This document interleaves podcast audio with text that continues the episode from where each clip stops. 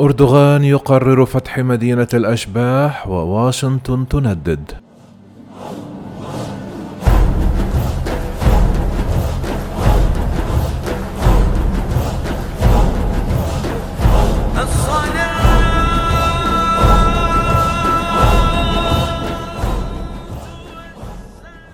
يبدو أن هناك سببين رئيسيين وراء قرار الرئيس التركي رجب طيب أردوغان بإعادة افتتاح مدينة فروشا التي تعرف أيضا باسم مدينة الأشباح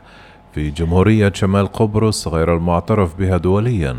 والسببان هو وفق مراقبين استخدام المدينة ورقة لمساومة القوى الغربية وزيادة وتيرة العصب القومي داخل تركيا.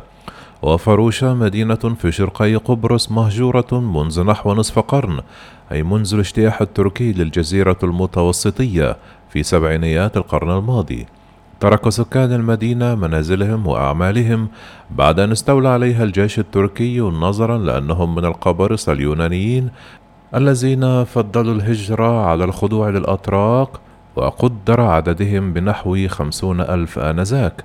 ومنذ ذلك الوقت أصدرت الأمم المتحدة ومجلس الأمن الدولي عدة قرارات اعتبرت أن فاروشا يجب أن تبقى خاوية ومغلقة ولأن ملكيتها السياسية والعقارية تعود لدولة قبرص الشرعية إلى أن يتم حل المسألة القبرصية عن طريق التفاوض.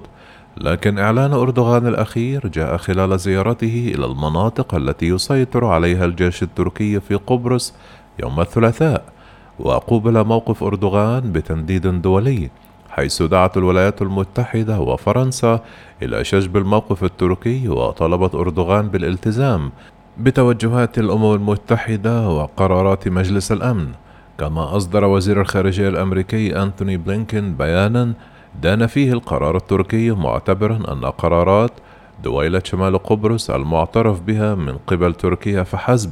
وبدعم من الرئيس أردوغان إنما هي استفزاز غير مقبول ولا تتوافق مع الالتزامات التي قطعها الطرفان أثناء عملية التفاوض الثنائية المرعية من الأمم المتحدة محذرا من أي خطوة تتخذ من جانب واحد.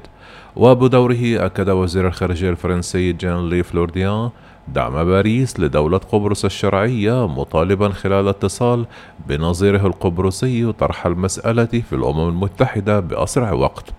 كما شرحت باحثة قبرصية مختصة الخط الاستراتيجي الذي يسير عليه أردوغان في مسألة مدينة فروشا وقالت منذ ثلاثة أعوام على الأقل ثمة سعي تركي حثيث باستخدام آلية القضم المتتالي في التعامل مع المسألة القبرصية للوصول إلى ما يعتبره الجانب التركي الحل النهائي الوحيد أي تقسيم الجزيرة إلى دولتين.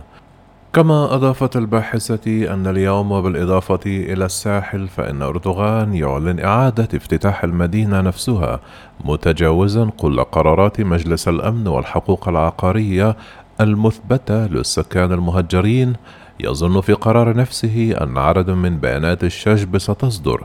إلى أن تتمكن تركيا من خلق مساومة ما مع الولايات المتحدة والاستفادة من تناقضات دول الاتحاد الأوروبي لتتحول تحركاته وقراراته إلى أمر واقع وتاليا خلق وقائع جديدة. كانت المدينة الساحلية تعتبر من أبرز المقاصد السياحية في العالم،